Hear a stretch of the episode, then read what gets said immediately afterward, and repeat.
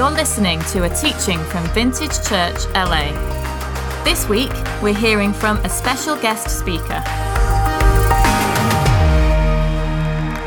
Good morning, church. How are we? Are we good? Are we awake? Yeah? Great. Well, it is such a joy to be with you all this morning. As Savannah said, my name is Cheyenne, and I am on staff here at Vintage. A little more about me. My husband and I moved to LA about two years ago from New York. I grew up in New York, and then I went to college in Nashville, Tennessee, graduated college in Nashville, Tennessee, started to work in Nashville, Tennessee, and just assumed I would live and die all my days in Nashville, Tennessee, because who wouldn't? Um, then the pandemic hit. So, got married in 2020. Yep, you can ask me about that later. Got married in 2020 and moved back to New York in 2020. Lots of lots of bold life choices there, for sure. Um, but I moved back to New York during the pandemic so that my husband and I could be closer to my family. Then in 2021, with every intention in the world of moving back to Nashville we somehow found ourselves praying about a job at a church in LA called Vintage. The past couple years have been amazing. This church, this community, the leaders here at Vintage have blessed us immensely since being here, and it is truly the honor of a lifetime to get to be here with you all this morning. So, Today, I have the honor of continuing in our summer series on Philippians. This summer, we as a church are going through the book of Philippians. We have some incredible guest speakers coming in to teach us. And as I prepared to speak on Philippians today, I read quite a few commentaries on the text. Now, if I were still in college, I would tell you about how I strolled the aisles and aisles of the library, looking through all of the different scholarly books on Philippians, but I graduated college quite a few years ago, so I took a less than scholarly approach and I scrolled through Google. Now, then, when you scroll through Google, you find both scholarly books, they are on there, um, and everyday devotional kind of style books. And as I scrolled through all of the kind of books that are out there on Philippians, I noticed something. So I am going to read you the titles that I scrolled through and see if you notice something as well. You ready? Yes? Yes? Great. Life lessons from Philippians, a guide to joy. Philippians, shining with joy. A study of Philippians, joy. Be joyful, Philippians. Philippians, the joy of living in Christ. The Joy of Living, a study of Philippians. A guide to Philippians, discovering the joy of Jesus. Philippians, the theology of joy. Safe to say, by now you are noticing what I noticed. Philippians has been referred to as the letter of joy, the epistle of joy. Joy has been noted as the key word in Philippians. And so, we cannot do a summer series on Philippians without first doing a deep dive on perhaps one of its biggest themes joy. So, this morning, that is what we are going to do. We are going to talk about joy, but first, I want to address right away the temptation to tune out. I don't know about you, but when I read book titles like that, I honestly roll my eyes when I hear that yet another sermon is going to be about joy, I start making lunch plans in my head. And I want to be entirely transparent with you all today and tell you I did not want to talk about joy. And no, Gare did not make me. I did not want to talk about joy because for far too long, Many have made joy far too simplistic of a topic when in reality it is incredibly complex. To some, joy is too menial, and to others, it is too essential. Some of us have been peddled a false gospel of joy that tells us if we don't have joy, we must not really know Jesus. Some of us have believed a lie that tells us that joy is the absence of sorrow and that because Christians are commanded to be joyful, We must pretend we don't have or need the full range of human emotions, denying part of what God has given us. Others of us have found joy so easy to come by that we just don't want to hear any more about it. Joy can be written off as the easiest sermon for a 27 year old girl to preach. And joy can easily become the most insensitive sermon that a 27 year old girl could preach. I did not want to talk about joy because I have been where you all are. I have sat in the seats of many different churches, listening to sermon after sermon after sermon about joy, yet leaving feeling like joy is still somehow out of reach. Like I still don't fully even understand what joy is. And sometimes, even like my suffering, disqualifies me from experiencing the joy that so many preach about. I have left sermons about joy feeling like a bad Christian. I have left sermons about joy feeling like my pain was sinful and my suffering was insignificant. I have left sermons about joy feeling like I need to somehow find a way to be non human, that if I love Jesus, I need to stuff down bad feelings and emotions, suppress sorrow, outwit mental health, avoid grief at all costs, all in the name of being joyful. I did not want to talk about joy. I believe there are words within the church that are wounded, words that are used frequently and often used out of context and without real depth and clarity. These words then begin to provoke a range of conflicting responses in us. I think that joy is one of those wounded words. I think joy is a word that has often been misused, misdiagnosed, and misunderstood. And I think our varying reactions to the word joy prove that to be true. Some of you might find yourselves excited about this, excited about another opportunity to learn more about joy, while others of you might find yourselves exhausted by it, indifferent to it, or even just at the mention of the word joy, skeptical. For some in this room, the word joy brings back sweet memories, while for others, the word joy stirs up reminders of deep, deep suffering. I did not want to talk about joy and yet, I firmly believe that joy is too important of a topic to remain confused about, avoidant of, or frustrated by in the church. Now, then, with all of this in mind, I hope it goes without saying, but I'm going to say it anyway. Today will absolutely not be a sermon on how we are just commanded to choose joy. I believe we can learn a ton from Paul about choosing joy in all seasons of this life. Yes, but I don't think there is a one size fits all, easy, simple prescription for joy in this life. Standing up here telling you all that you simply must choose joy is not something I'm interested in. So instead, I want to go on a journey together to rework and deepen our understanding of biblical joy. This joy that we see Paul write a ton about in Philippians. There are three big reasons why I think we struggle with joy, why I think it's become somewhat of a wounded word, and these are the things we are going to try to sort out a bit today. The first of which is we don't really actually understand what joy is, what that word even means. We lack a good, solid, foundational definition of joy. The second, we have a tendency to look for joy in the wrong places. And the third, we struggle to understand the ways in which joy and suffering often go hand in hand.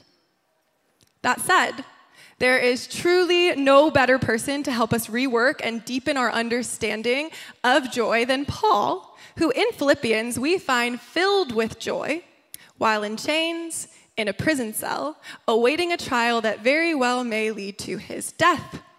Joy is complex. So let's dive in. In Philippians, Paul uses the words joy and rejoice 16 times in just four short chapters. He repeatedly tells the church that he is filled with joy, that he is rejoicing, and that they should too. That in life, in death, in all circumstances, there is reason to rejoice. That said, rather than just looking at one scripture today, we're going to jump throughout the text a little bit to try and really get a well rounded look at this joy that Paul was filled with. And the first thing we need to do is look for a definition, rebuild a good foundational understanding of joy. Now, when it comes to defining joy for us here today, there are three approaches I could take. The first thing I could do is I could do the irresponsible thing and solely give you the Merriam Webster's definition of joy and call it a day. Which, first of all, you can all find on your own. You can Google it. We all have a phone. Second of all, I don't know what would happen, but I don't think it would be good if I got off the stage right now and said, We're done. And finally, most importantly, I read the definition, and I really don't think it is how Paul would define the joy that he had at all. But this is as much your journey with joy as it is mine. So, all in good fun, we're going to read it together. Joy, an emotion evoked by well being, success, good fortune, or by the prospect of possessing what one desires, a state of happiness. Now, for obvious reasons, I can't call Paul and find out how he really feels about Merriam Webster here, but I'm gonna take a wild guess and say that the joy he was writing to the church in Philippi about was not simply an emotion evoked by like well-being and success, right? Remember the man is literally writing from prison. Now then, the next approach I could take would be explaining why I disagree with that definition and think Paul might too. But in order to do that, I would really just be saying something that I think we've all heard before. Joy can't just be a state of happiness because Joy and happiness are different things. I personally have heard this countless times, particularly within Christianity.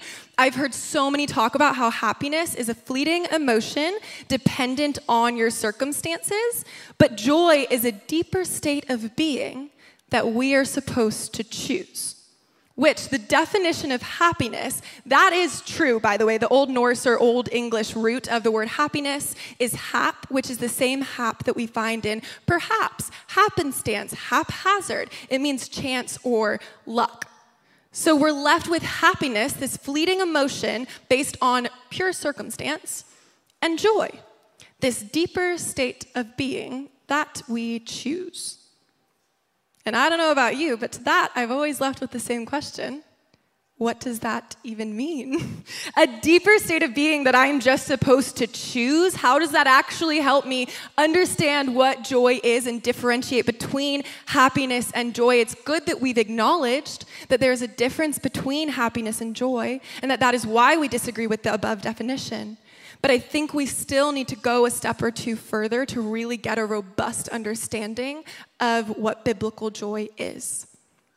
And so, the final approach I could take when it comes to our lack of a good definition or understanding of joy would be doing the first thing that we should always do when we take a word out of the biblical text to study it and hopefully gain a better understanding of it, which is to look at it in its original context. Now, when I was a sophomore in college, I had a brief lapse of judgment and signed up for biblical Greek. Um, don't know to this day why I did that, but I do know that my first week in that class, I looked my professor right in the eyes and I said, You're not going to see me much longer. I am out of here. Um, and then two years later, I bid farewell to that professor and to biblical Greek. While I did really struggle with Greek at times in college over those two years, I also came to deeply love the art of biblical translation. I love words, and doing word studies is one of my favorite things. So today we are going to do one together. The two Greek words we want to look at that we see Paul use in Philippians are kairo and kara, and they're going to come up on the screen right there. So, kairo is the first one, Kara is the second one. kairo is our verb to rejoice, and kara is our noun, joy. You're probably thinking, you're all looking at me like, yeah, and? Great, Cheyenne, this does not help us define joy at all. No, it doesn't. But there is this really interesting thing in the Greek dictionaries and concordances about these two words that I think does help us. Scholars have drawn an etymological connection between these two words, kairo and kara, and this other word that we find in the biblical text, which is charis, which means grace. So rejoice, joy, and grace, they're saying there's a connection here. They share the same root, car. And because they share the same root, scholars argue that they therefore have the same core fundamental meaning joy, rejoice, and grace. Now, we always want to be very careful with Greek because it is an ancient language that we are many times removed from. So I would never go so far as to say, I believe joy and grace are the exact same thing. Not at all. But I do believe that they share something, right? It is evident when we look at the Greek that they share the same root, that essentially they come from the same thing. And I think for us today, as we do this deep dive on biblical joy and the problems we often encounter with joy in the 21st century, this is something really helpful to be aware of.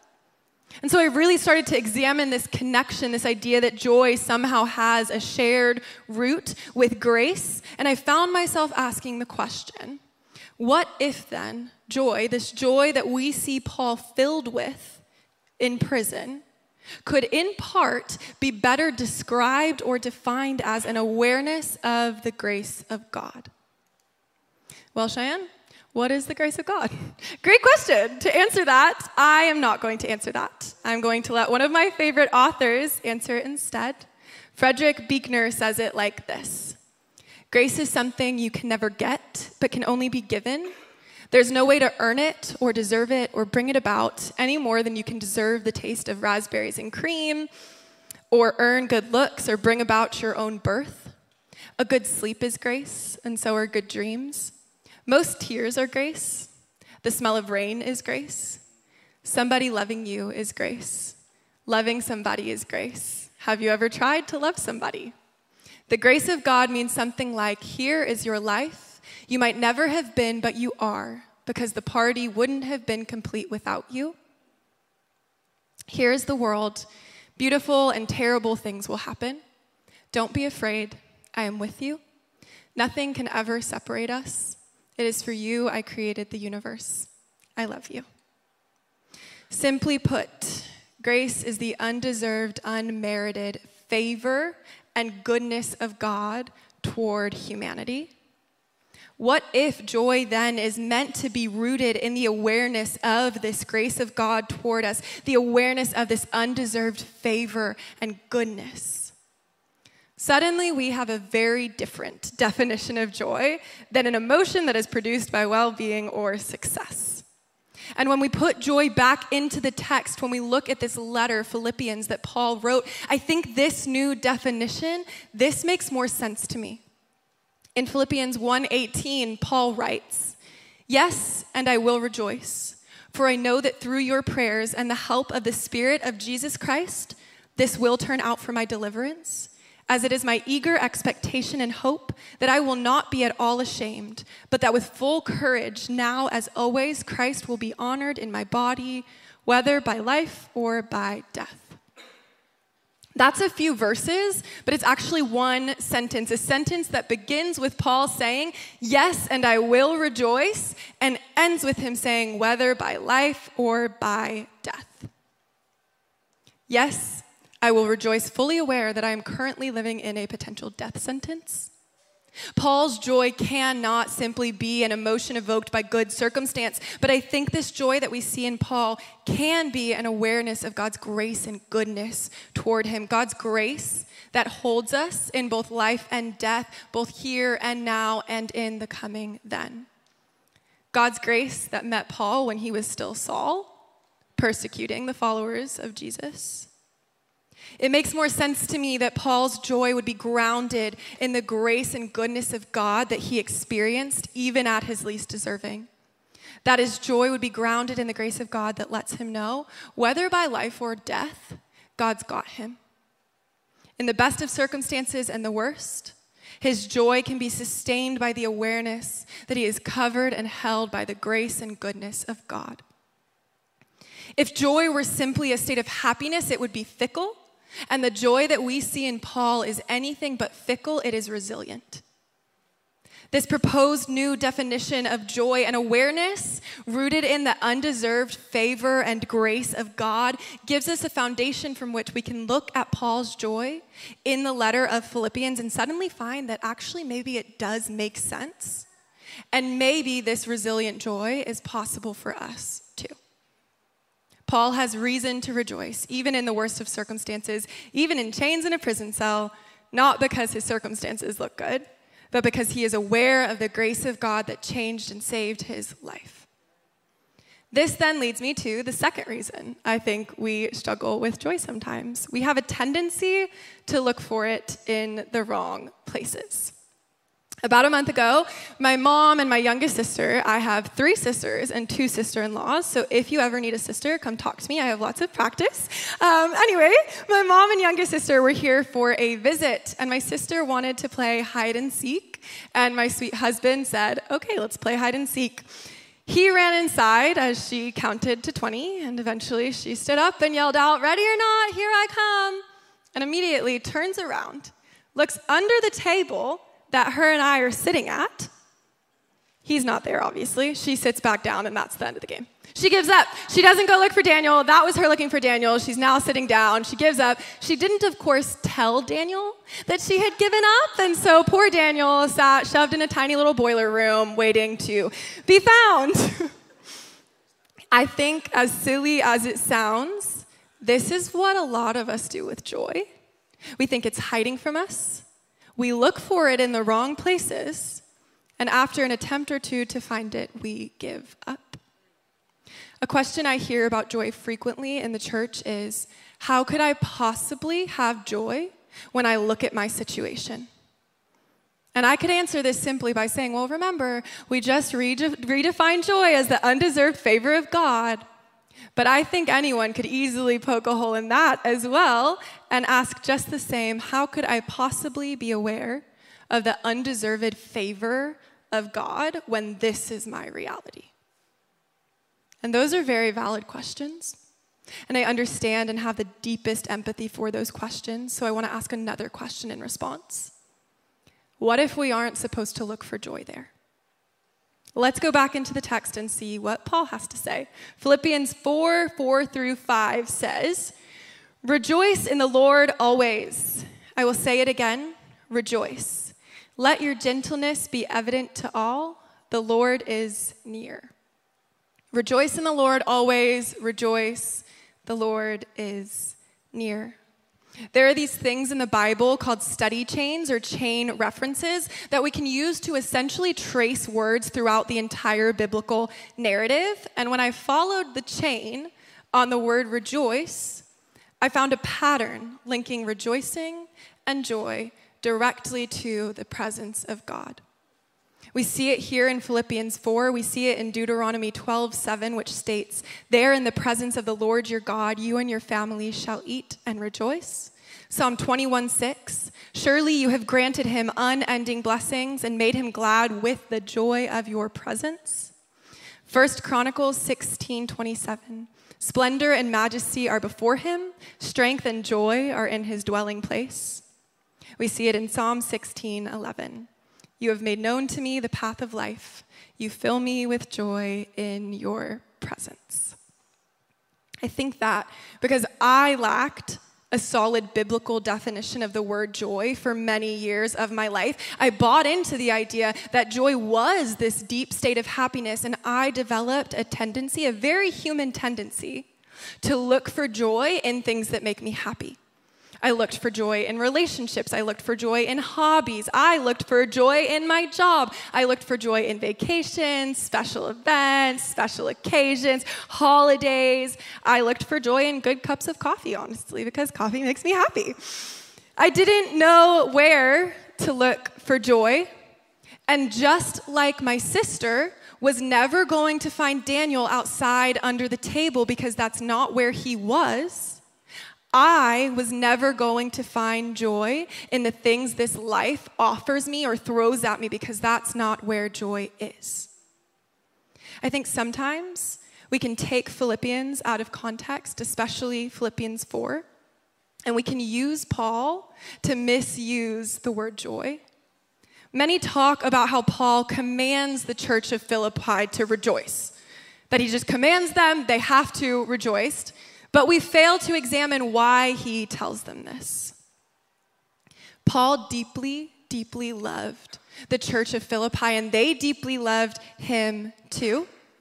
When we see Paul writing to them, telling them to rejoice and be glad, I want us to remember they know where he's writing from. They know he's in prison. They know his life is at stake. They know the circumstances, the situation itself. It doesn't look too good. I think sometimes when we imagine this letter to the church of Philippi, we imagine Paul like yelling at them, like, you must rejoice, rejoice, rejoice. But when I imagine them reading this letter, particularly the end of this letter, Philippians 4, I imagine tears streaming down their face. I imagine the church of Philippi had an emotional response to this letter. And I imagine Paul telling them to rejoice serves more as a comfort than it does a command. A comfort that gently yet firmly reminds them rejoice just as I rejoice, because whether in life or death, the Lord is with me. The Lord is with you. The church of Philippi could easily ask the question so many of us ask how could I possibly rejoice when I look at my situation? When I read this letter from someone I deeply love who is in chains, in prison, potentially awaiting execution? And yet, when they read the words of Paul, rejoice, rejoice, the Lord is near, they are reminded of where they are supposed to look for joy, of where Paul himself looks for joy. When we look everywhere for joy but God's presence, God's nearness, I think we'll find ourselves hard pressed to truly find it when biblically we see that there is an undeniable connection between joy and the presence of God. But now, I want to point out the presence of God was not the only biblical pattern I found when it comes to joy. There is another pattern that directly addresses the third struggle we often face with joy. And that is, we have a really hard time understanding how to hold both joy and suffering in this life. I think sometimes we can accidentally step into agreement with this belief that if we really know what joy is, if we redefine it and learn where to actually look for it, we'll become immune to sorrow right? We'll, we'll just, we'll be good. We're good. We're checked out on sorrow. We sometimes do this when we first come to truly know Jesus, too, right? We think, oh, now I have Jesus, this Savior. I'm good. I'm not going to experience any more suffering. And then when trials inevitably come, when suffering inevitably comes, we are surprised and caught off guard, and we start to question this joy that we are supposed to hold on to. We don't know what to do. We don't know how to hold both joy and suffering. We don't know if we're even supposed to hold both. And yet, what I found as I examined joy throughout the Bible is that there is a biblical pattern of pain, suffering, grief, and lament preceding, of suffering and joy seemingly walking hand in hand. Psalm 30, verse 5 says, Weeping may last for the night, but joy comes in the morning. Isaiah 35:10 says, "They will enter Zion with singing. Everlasting joy will crown their heads. Gladness and joy will overtake them as sorrow and sighing flee away." Psalm 126, 5 through 6 says, Those who sow with tears will reap with songs of joy. Those who go out weeping, carrying seed to sow, will return with songs of joy. We see this same biblical pattern play out in Paul's life. What we get in Philippians, yes, is Paul, this theologian of joy, stating over and over and over again, I rejoice, I will rejoice, yet I rejoice, I am glad and rejoice. But I want to take a look at 2 Corinthians 11 quickly, where Paul does not mince words when it comes to his suffering. This is Paul. Five times I received from the Jews the 40 lashes minus one. Three times I was beaten with rods. Once I was pelted with stones. Three times I was shipwrecked. I spent a day and a night in the open sea. I have been constantly on the move. I have been in danger from rivers, in danger from bandits, in danger from my fellow Jews, in danger from Gentiles, in danger in the city, in danger in the country, in danger at sea, and in danger from false believers. I have labored and toiled and have gone without sleep. I have known hunger and thirst and have gone without food. I have been cold and naked. Besides everything else, I face daily the pressure of my concern for all the churches. Paul suffered. I love that we are studying Philippians this summer, but we would be remiss to act like Philippians is all that there is to the story. Paul knew joy, yes, but he did not write this letter, this epistle of joy without knowing suffering too. And what Paul shows us is that as followers of Jesus, we neither need to minimize deep pain and suffering nor lose hope because of pain and suffering. Paul had to hold both. Some of us in here today don't care about biblical patterns and narratives and etymological connections, and so I want to point out the Bible actually isn't the only place we see this precedence of pain and suffering before joy. It isn't the only place we see joy coming out of what is broken. We also see this frequently in nature. I could tell you about oysters and about how pearls are only made as a defense mechanism to an irritant like a parasite entering into the shell.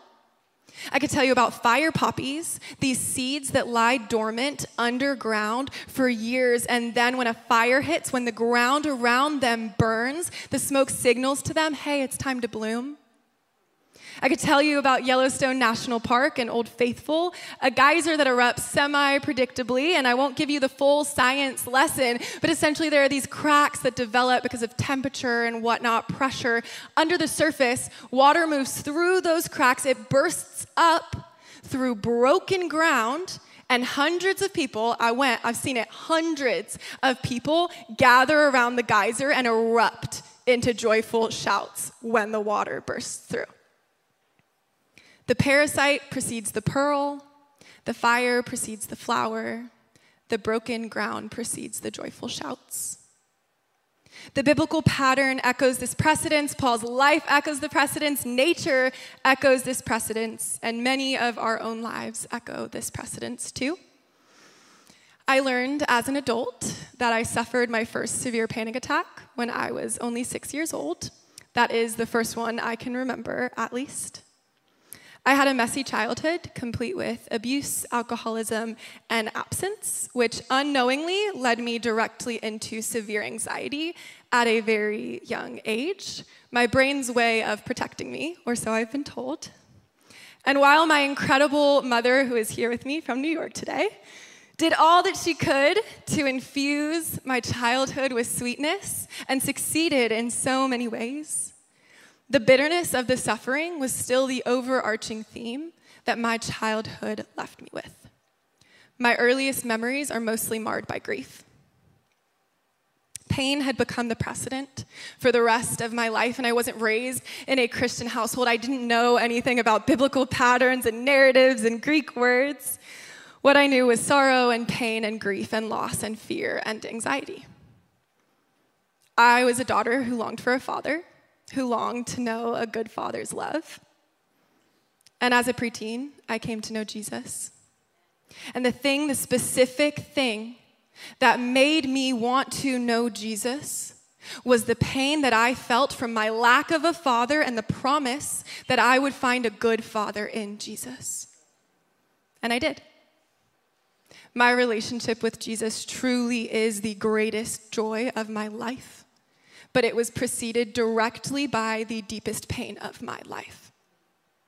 Sure, I might have come to know Jesus if I didn't know the pain that I knew, but I am telling you, it was that pain that led me to his feet in the first place. The brokenness and suffering I experienced as a child is what preceded the joy I then came to know in Jesus' love. And in his love, I found the faithful father that I, as a daughter, so longed for. Yes. But I also found a Savior who not only saw me in my suffering, but he met me in it with his own shared experience to bring to the table.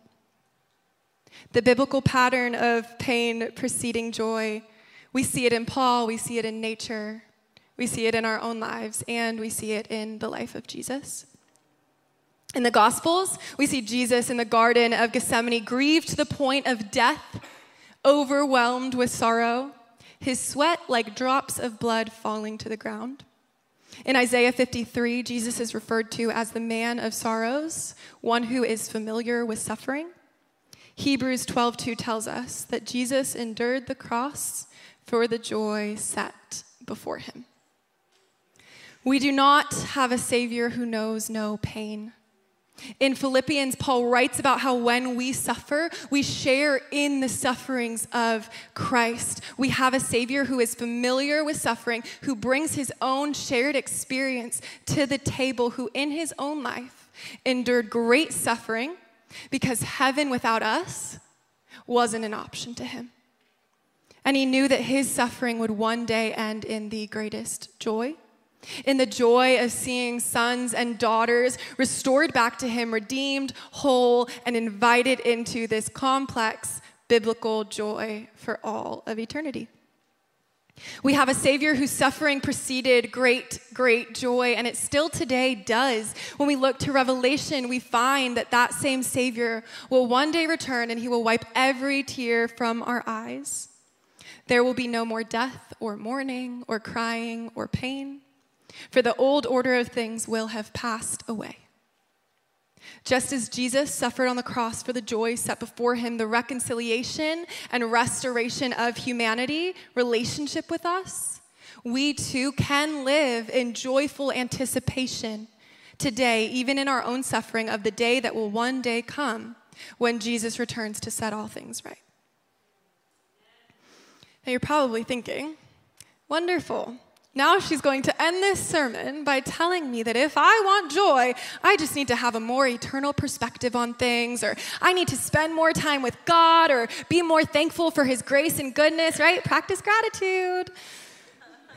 Listen, for some of you, Maybe that is what you need to hear that biblically joy is grounded in the grace of God and connected to the presence of God. And so, getting in His presence, remembering His goodness, is what you need more of. Maybe that is the good news that you need this morning. For some of you, maybe revelation is what you need to be reminded of that bi- biblically, there is a day that is coming when Jesus will set all things right, will wipe every tear from your eyes, restore back to you all that was lost, and redeem all that was broken. Maybe that's the good news you need today. And while all of that is absolutely true, I think most of us have heard it before. You don't need another equation or transaction from me. You don't need another reminder to look to eternity. You don't need good news that'll happen someday or good news that is dependent on something that you have to do. You need tangible good news right here, right now. Good news that meets you exactly where you are. So, as we close today, as we read Philippians this summer, this epistle of joy penned by the apostle filled with joy, I want to give you the words of David in Psalm 31 7, words that have challenged me, grown me, and comforted me as I have attempted to navigate my own suffering and rework my own understanding of joy. I will be glad and rejoice in your love, for you saw my affliction and knew the anguish of my soul. You saw and you knew. You see me and you know me. Even in my deepest suffering.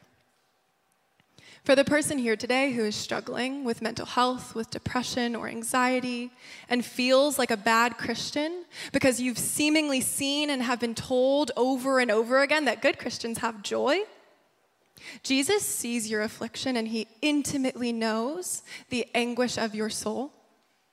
For the person here today who has experienced the minimization of deep pain, of great loss, and deep suffering, all in the name of joy.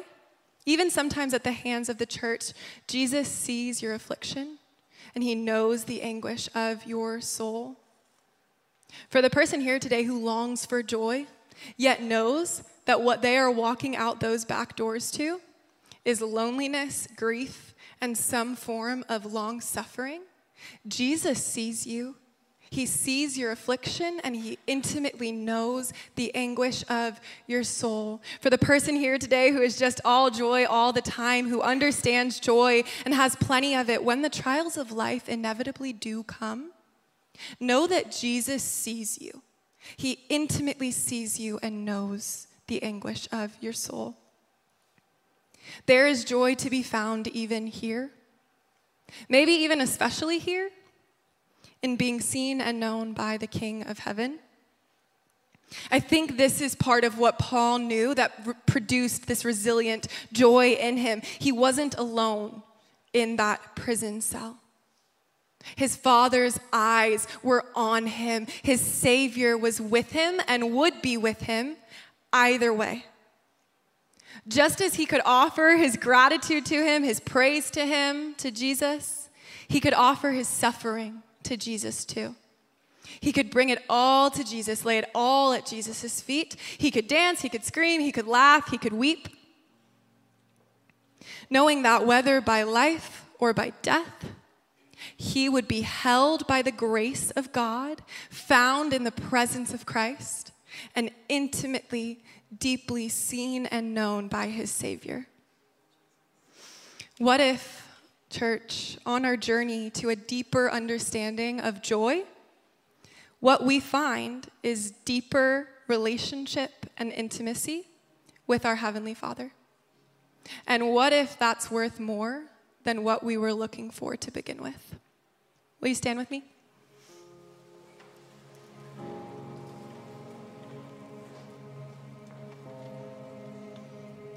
This morning, as we close, I'm going to invite our prayer ministry team up. We end every Sunday with prayer ministry and worship. And so, if anyone in here needs prayer for anything today, I'm going to invite you to come forward during worship and receive. But now, I just want us to all take a moment to just take a moment and still ourselves and make ourselves aware of the presence of Jesus in this room, yes, but also outside those doors, the presence of Jesus that goes with you. The presence of Jesus that stays with you, that sees you, that intimately knows you.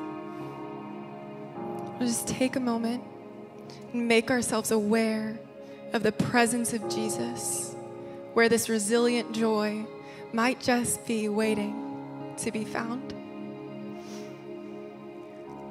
So, Lord, we just invite you here today. Holy Spirit, would you come? Jesus, would your presence fall on us in this room? Would you meet us right where we are? For some of us, that is in deep sorrow. For some of us, it's in seasons of victory and celebration. Lord, we just invite you to come and meet with your children, meet with them right where they are. And Lord, would you make us, yes, a people just like Paul of joyful anticipation, who eagerly await the day that you come back, that you return and you wipe every tear, and you restore all that was lost and redeem all that was broken. May we live in joyful anticipation of that day, but may we also be a people like Paul who can hold both suffering and joy in the raw reality of what is right here and right now. Because we know that you have just lavished your love and your grace on us. We know that you've got us, whether by life or by death, by joy or by sorrow we know that you are with us, that you are a Savior who chooses to be near to his people. We thank you for that. We pray this in your name. Amen. Thanks for joining us for another week. We'd love to connect with you at one of our gatherings or online at vintagechurchla.com.